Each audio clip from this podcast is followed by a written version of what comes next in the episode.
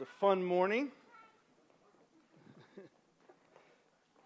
so, you can say this morning that you were led in worship by children, by some great musicians and vocalists, and by a ukulele, which uh, I'm pretty sure is the first time that I can say that anyway, uh, which is cool. Uh, long overdue. I thought that was pretty great. Um, Luke chapter 4 is where we're going to be this morning. Luke chapter 4. The greatest trick the devil ever pulled was convincing the world he doesn't exist. Those are the memorable, infamous words of Kevin Spacey at the end of the classic movie, The Usual Suspects. In that movie, the cops are chasing a, a, ruthless murderer that by the end of the movie, they've convinced themselves doesn't really exist because no one is as ruthless and evil as this guy is. Spoiler alert the devil does exist in the movie and in real life. But if you tell too many people that in the wrong situations and in the wrong places, uh, that you believe that, you will be mocked, dismissed, uh, and, and uh, constantly kind of written off as unserious and backward. If you tell them you believe in angels and demons, then you'll show yourself to be a bit of a joke. In fact, there's a lot of people that will determine whether or not you are a, a, a, rational enough person to listen to by whether or not you believe in those things. If you believe in angels and demons, well, then you are probably too backward and stupid to be listened to. So, what are we to do as Christians? Are angels and demons real? What about demon possession? Isn't that just a relic of a bygone era, unsophisticated, lack of mental health awareness kind of era? Isn't that really kind of what we're talking about when we talk about demon possession in the Bible? Probably not real today, probably just people that didn't know how to read their, their DSM and their medical reference volume to know what really is going on. We know better now, don't we? Well, if we jump to chapter 4 the book of Luke, uh, picking up where we were at two weeks ago, uh, Jesus has just made a huge announcement. He's just uh, come to his hometown, pronounced his ministry uh, is about to begin. He has declared that he is the Messiah, and they've been waiting on the, this, this Messiah that they've been waiting on, and that this ministry isn't just for the Jews, but it was for everyone. Uh, and if you'll remember, that announcement was received so poorly that he just about got thrown off of a cliff for it. Today, we're going to see that, in, that, that Luke's audience doesn't. Uh, what Luke talks about, and as he talks about this to his audience, what, what we're going to cover doesn't seem all that outlandish to them. But if you were to say that you believe what happens in chapter 4 of the book of Luke today, uh, you might find yourself uh, metaphorically and figuratively being thrown off of a cliff today. So let's recall what Jesus says whenever he's back in his hometown of Nazareth, what we looked at uh, last week, let's, or two weeks ago. Let's, let's recall what he says, and then we'll pick up our story and see where Luke goes uh, from this place. So, Luke chapter 4, verse 18. The Spirit of the Lord is upon me, because he has anointed me to proclaim good news to the poor. He has sent me to proclaim liberty to the captives and recovering of sight to the blind, to set at liberty those who are oppressed, to proclaim the year of the Lord's favor. So, that was the message that Jesus proclaims in the synagogue. And what Luke's going to do with that, he's going to take the story that he's telling and he's going to go right to evidence that Jesus is doing exactly that. Exactly what he said he was going to do, exactly what he borrows from the prophecy in Isaiah, and he, it says this is what Jesus is going to be all about. Luke is going to go right to the evidence to say, see, he's doing exactly what he said. He's going to proclaim good news and he's going to set the captives free. So let's just read, keep reading in, cha- in verse 31 here of chapter 4, and let's see what happens here. And he went down to Capernaum, a city of Galilee. This is about 50 miles away from Nazareth, so we're talking, took him probably a few days to get there. And he was teaching them on the Sabbath, so back in a synagogue likely, uh, but certainly he was, he was teaching again on the Sabbath. And they were astonished at his teaching, for his word possessed authority. And in the synagogue, there was a man who had, uh, who had the spirit of an unclean demon. And he cried out with a loud voice, Ha! What have you to do with us, Jesus of Nazareth? Have you come to destroy us? I know who you are, the Holy One of God. But Jesus rebuked him, saying, Be silent and come out of him. And when the demon had thrown him down in their midst, he came out of him, having done him no harm. And they were all amazed and said to one another, What is this word? For with authority and power he commands the unclean spirits, and they come out. And reports about him went out into every place in the surrounding region. So Jesus has left Nazareth. He's gone to a different town and he takes up his ministry, kind of taking it on the road. And when he gets there, he immediately begins his pattern. He sets up shop, uh, this case in the synagogue. He's teaching. Even in his teaching, people are amazed. He's got power. Whatever he's saying is coming uh, across and people are hearing and knowing what's going on. And, and, and, and we're going to get to see kind of the first real confrontation. I mean, they about threw him off a cliff, which is a confrontation, but we're going to see in the midst of his teaching the first time that, that Jesus has to deal with a confrontation in the middle of it. And we've seen Jesus tempted by Satan so far. We saw that in the beginning of chapter 4. We've seen Jesus tempted by Satan, but now we have demons in the mix. And right from the beginning, this demon has a pretty good idea of what he is up against. This whole interaction is kind of odd to me, honestly. It's a bit of a weird thing as it happens because the demon interrupts Jesus as he's teaching. He just, ha, like just kind of jumps in right in the middle of, uh, of Jesus teaching, but then he seems to kind of cower and, and back off. Have you come to destroy us? You're the Holy One of God. We know who you are. The whole scene is a little bit odd to me. Like, what is the, what is the objective of what this demon is trying to do through this guy? What is happening here? Which is I want to acknowledge kind of right off the top here. Whenever I say that this whole scene is odd, like it doesn't make a lot of sense to me, maybe you're not like me. Maybe all this seems normal. Maybe you read about demons in the Bible and people being thrown down and cast out, and you're like, yeah, that's cool. That's just, that just happens. Listen, when I read this, I don't care how much I read the Bible, the talk of demons feels less like a story from the gospel and more like something from The Exorcist. Like it just doesn't like register with me.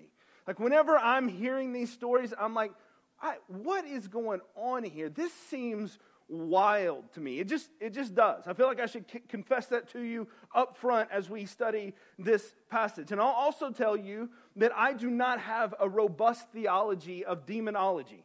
Um, I just don't. I've never studied it a whole lot. It's not been an area of study for me. And I know I'm supposed to stand up here and be the guy that's got all the answers. And I'll tell you, I've read and I, and I have studied some, but I, don't pretend to stand up here and tell you that I have all the answers when it comes to this stuff. I just haven't taken the time in my own personal study, uh, probably because I do find all of this so odd to me. Probably because I am a little bit like, what in the world? I just don't understand this. But I'll say this. In Luke's gospel, we're going to deal with demons 23 times, 14 times before we even get to chapter 10.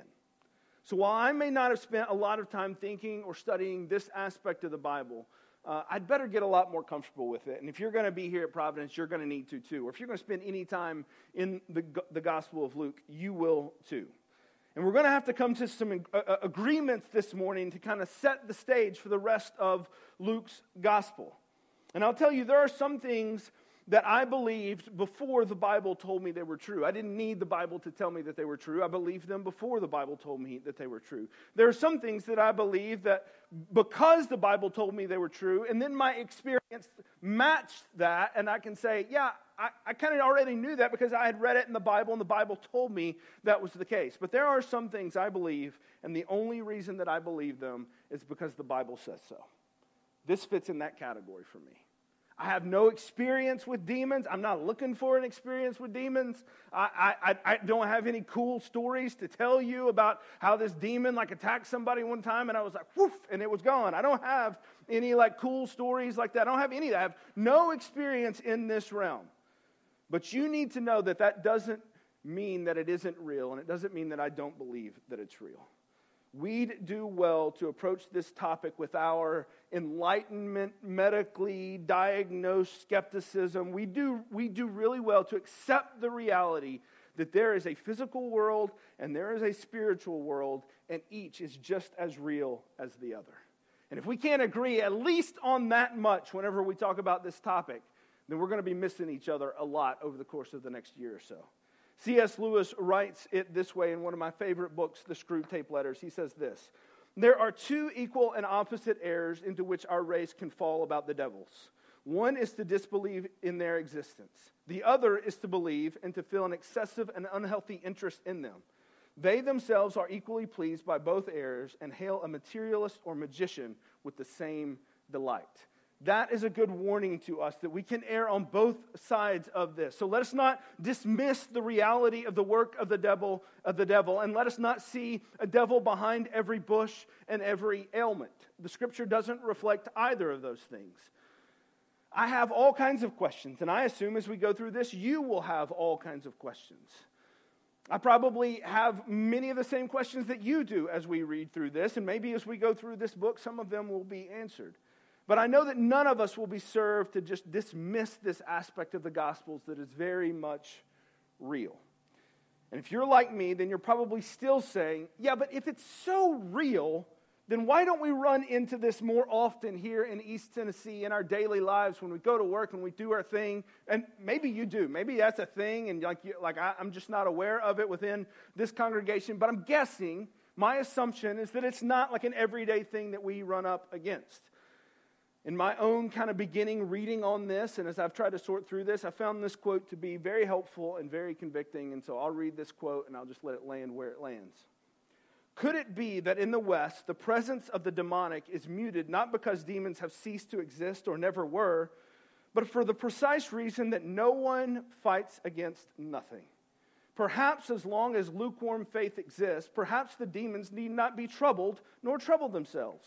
While the purpose of the Christian life is not to irritate demons and incur their wrath through spiritual attacks, a quasi Christianity that is washed out and bears little resemblance to what is epitomized in the Acts of the Apostles, the epistles, and demonstrated in the account of Jesus in the Gospels is also bankrupt of holiness and power. It is probable that the lack of knowledge and experience of the presence of the demonic in modern times through to our current times has made it easy to turn Christianity into a primarily cerebral, morality infusing code for civilizing humanity, rather than the life transforming, Satan crushing, God glorifying, powerful religion or lifestyle that it was intended. That stings. We'll let it land where it lands with you, but I, I think that, that this author, I think she may be on to something there. Maybe, uh, maybe we don't see the presence of demons because demons are like, eh, we're good. Let them keep doing what they're doing. They're no threat to us. For now, what we can answer is that this demon knew what he was up against whenever Jesus started teaching in that synagogue. What's interesting is that Jesus cast this demon out, but the demon didn't say anything that was untrue. What he said about Jesus was, was true enough. The demon knows who Jesus is. But knowing who Jesus is is not enough. this morning, you may, may be here and you may have all kinds of information about Jesus. You may be able to rattle off all kinds of facts, and you may surpass the greatest scholar in your knowledge of who Jesus is. But do not be lulled into a false sense of security. Information is not the same thing as transformation what you must recognize is that what Luke wants us to see in this section of Scripture is who Jesus is and then respond appropriately to that, which the demon has to. Look where Luke draws our attention to this casting out of the demon. I think this is interesting that this is where Luke chooses to land on this story. And they were all amazed and said to one another, What is this word? For with authority and power he commands the unclean spirits, and they come out and the reports about him went into every place in the surrounding region. What Luke wants us to see is that when Jesus comes, he comes in power. The people were astonished by the power that Jesus spoke with and the immediate obedience of the demon. This power was not something they were familiar with. This is not something that they had seen. Demon possession wasn't anything new to them, like, like, it, like it likely is to most of us. They had seen demon possession. They were familiar with it. They knew what was happening whenever this happened. They were used to that. What they weren't used to was the power of Jesus whenever he spoke. That is what got their attention. So let's keep reading this section and then we'll come back and reflect on some of this here in just a minute. Luke goes on in verse 38. And he arose and left the synagogue, and he entered into Simon's house. This is Peter. And Simon's mother, now Simon's mother in law was ill and with a high fever, and they appealed to, to, to him, that's to Jesus, on her behalf. And he stood over her and rebuked the fever, and it left her. And immediately she rose and began to serve them. Now, when the sun was setting, all those who, Uh, who had any who were sick with various diseases brought them to him, and he laid his hands on every one of them and healed them. And demons also came out of many, crying, You are the Son of God. But he rebuked them and told them, and would not allow them to speak because they knew that he was the Christ. That's a super interesting little point we're not even going to get to this morning, but we will get to why that seems to come up a lot in Luke's gospel. And when it was day, he departed and went to a desolate place, and the people sought him and came to him and would have kept, kept him from leaving them. But he said to them, I must preach the good news of the kingdom of God to the other towns as well, for I was sent for this purpose. And he was preaching in the synagogues of Judea.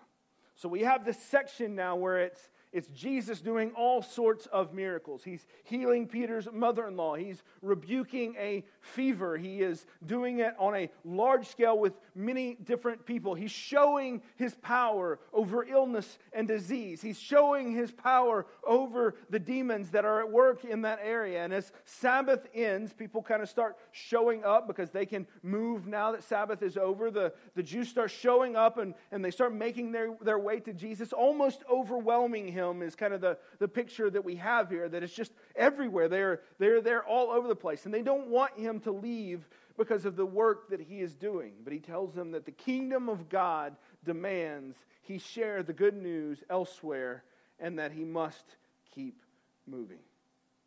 I almost broke up these two sections into two different sermons because there's so much that we could really meditate on in these passages. But I wanted to keep them together because I think Luke has them together for a reason. I think he puts them back to back for a reason for us. And I think what Luke is trying to, to show us, and he's, he's trying to make one or two big points, which is where I think we're going to try to, where I'm going to try to land this morning as well. In Luke's telling, Jesus leaves Nazareth where he has made this bold proclamation citing Isaiah's prophecy that he was there to heal, to set the captives free, to bring the year of Jubilee, and that he is the one that needs to come and proclaim that message. So Luke gets right to, to, to showing us that, that Jesus did exactly that.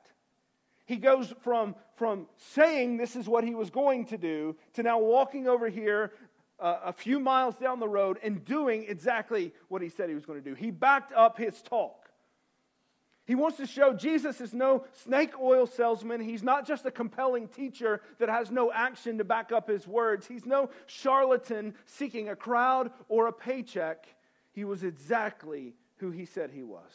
He was the Messiah, full of power in his words and in his actions.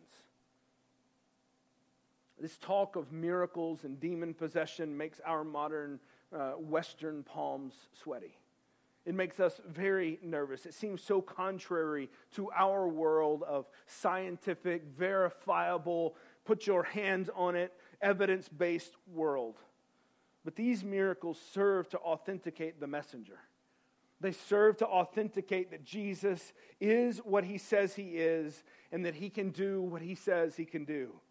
But that's not all that these miracles do.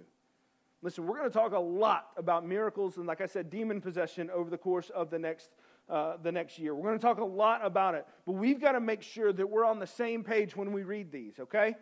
So I need y'all to, to, to, to join in with me, and I'm going to, if I may humbly do so, quote myself from a sermon back in July where we talked about Elijah and Elisha and the miracles that they performed. So uh, this is what I said I said, You will often hear that miracles are used to kind of authenticate a messenger, that they are used by God and by a prophet or disciple or Jesus in this case to show the world that they are legit that only someone sent by God could do the things that they are doing. That is almost certainly a part of the role that miracles play, especially right here in the way that Luke is using them. For sure, that is a, a part of what is happening. But we greatly underestimate the purpose of these miracles if that's all that they do.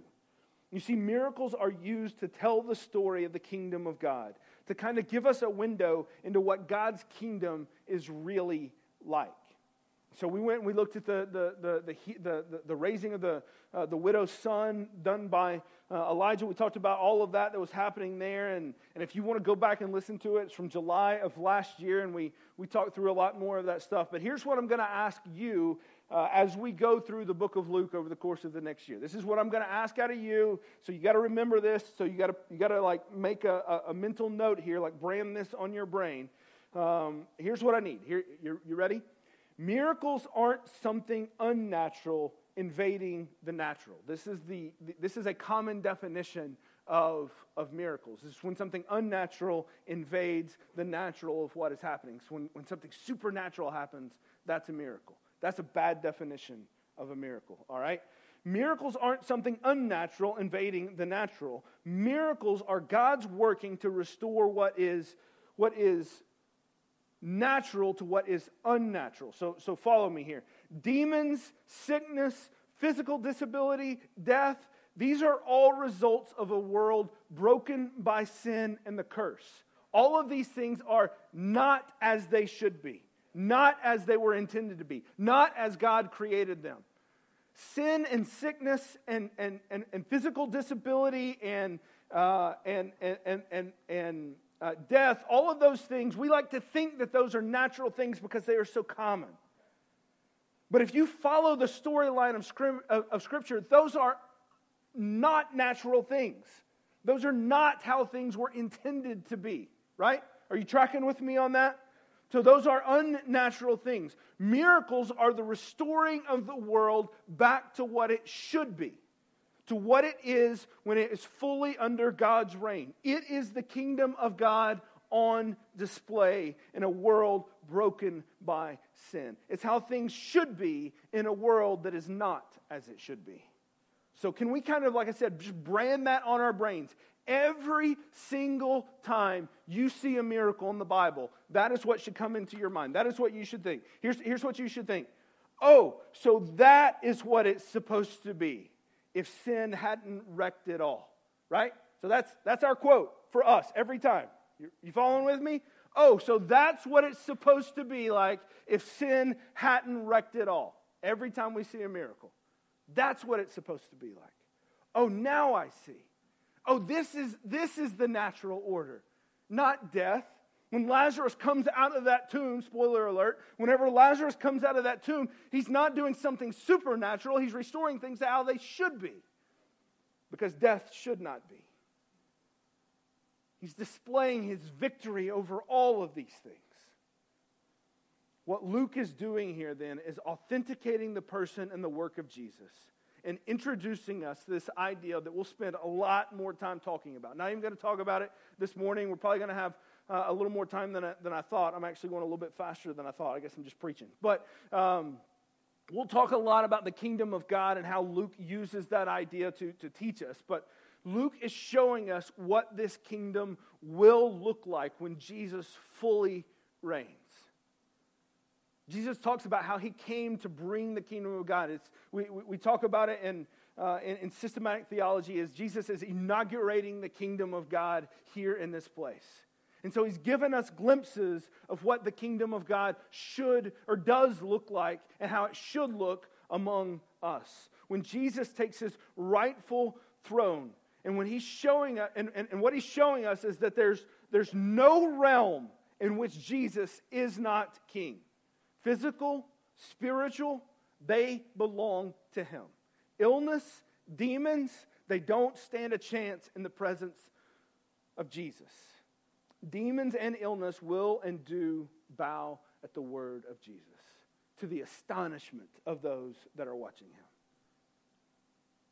I think we have this idea that there's this like cosmic unseen battle going on between Jesus and Satan that it's this this kind of like like Rocky versus Apollo, like just getting after it, this, this like light side versus dark side, this giant power struggle. That's what's known as dualism. That is not a Christian view of what is happening in the Bible. There are not two kind of equal opposing forces against each other, destined to battle until Jesus shows up in the book of Revelation and, and finally squashes it all. That is not what is going on. Luke shows us that Jesus is fully in control And all it takes is his word. Jesus is the unquestioned king here. And that's not just me talking, that's the demons talking. They're the ones that proclaim this. They say, Are you going to destroy us? They're not mocking, they're not taunting Jesus. They're recognizing who they're talking to. That they have no chance should Jesus decide to invoke his power. No shot. Spiritually and physically, Jesus is king. Abraham Kuyper has a, a pretty famous quote that I love. He says, There is not a square inch in the whole domain of our human existence over which Christ, who is sovereign over all, does not cry, Mine. That is spiritually the spiritual realm and the physical. And I could end there. I could end right there. That would be a great way for me to kind of put a bow on this sermon and just walk away. Like it's a great little quote, kind of wrap it all up. But there's one more thing that I want us to see here. One more thing that I want us to look at that I think is so, it is so powerful and it is so beautiful. And I am so grateful that under the inspiration of the Holy Spirit, Luke put this little detail in here in verse 40. It says this Now, when the sun was setting, all those who had uh, all those who had any who were sick with various diseases brought them to him, and he laid his hands on every one of them and healed them. Love this little detail. Again, the sun is setting, which means Sabbath is over, which means so many Jews who were who were, trying their best not to violate any of these massive Sabbath laws about work and everything else had st- stayed in their house and not done anything. Sabbath was over, so they're out and they're on the move and they are looking for Jesus. And they are they're almost certainly overwhelming Jesus as his popularity grows and grows, and they hear about his teaching in the synagogue and how he had cast out the demons. They were, they were amazed. They left the synagogue and they went home, and the words started like going around. And so now you get to this end, and they are, uh, they're overwhelming Jesus with people sick, demon possessed, all of them coming out there where Jesus is at. And with all of these people in front of him seeking healing or the casting out of a demon, I think we can all agree that if Jesus wanted to, if it were his desire, he could have had a mass casting out and a mass healing, right? He could have just kind of waved his hand, spoke his word, and all would be well. And everyone would be everyone would be better. All of these healings would have happened in an instant. Can we all agree that he has that power, that he's able to do that? It sure seems like his power is capable of that. He just offer a big prayer, do whatever it is that he did whenever he healed people, and move on. But he didn't do that.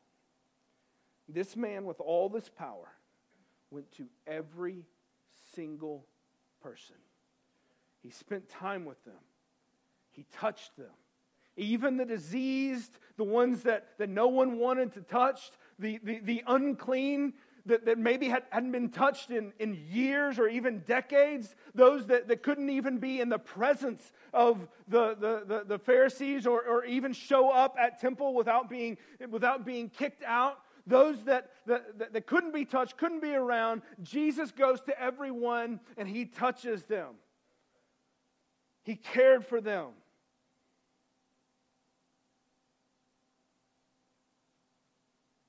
individually because each one is a person, not a disease,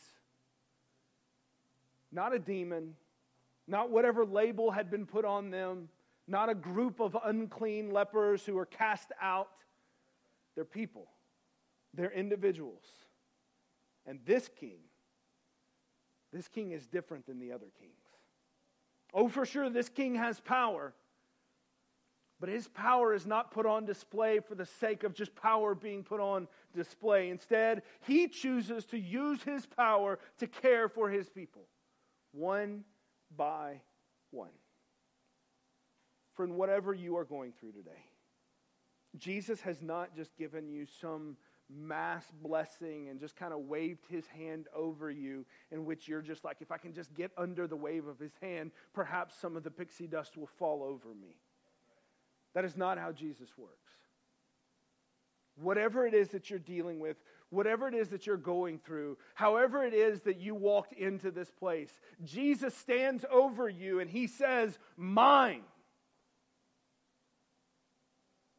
But then he also comes to you, lays his hands on you, wraps his arms around you, and he says, This is what it's like in my kingdom. You have a home here. All will be well. Goodness, I love that. That means so much to me.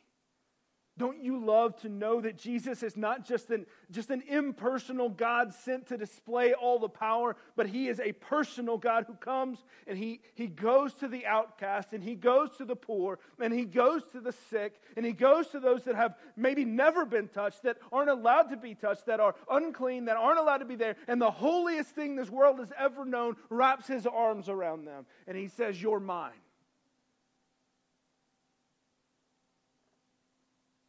Friend, that's you and me. Our salvation is not us getting in by the skin of our teeth because we managed to just like get in the right place and get blessed by Jesus in just the right way. He came and He got us. He wrapped His arms around us. He says, You're mine. And I'm never going to let go. Come into this kingdom where I am the king, but a benevolent king like you've never known. This is the kingdom of God. And this is what Jesus does. And this is what we're going to see over and over and over and over again in this gospel almost every time Jesus heals someone, maybe every time, but almost every time. I guess here, whenever, whenever Peter's mother in law is healed, he just rebukes the fever and it comes out. But almost every time, Jesus chooses to do it by laying his hands on them, by doing it individually. To the best of my knowledge, there's not like a mass thing that happens.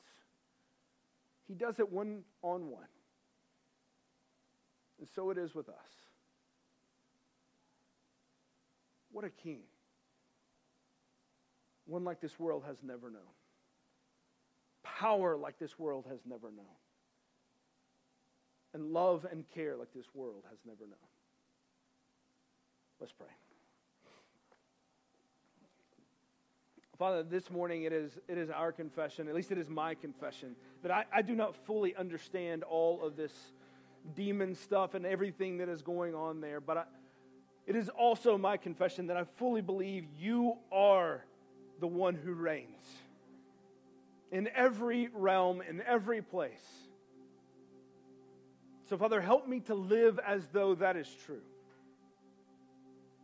Help me to recognize that Jesus is indeed King. And that as such, it demands everything from me. Father, write these truths on our heart. And Father, we pray for the day when we can all know the truth of how it was meant to be. Not just the experience that we've lived out in this world of how it is, how it's broken. But we long for the day when we know it is true. And we can experience it to be true. That you are King. It's in Christ's name we pray. Amen.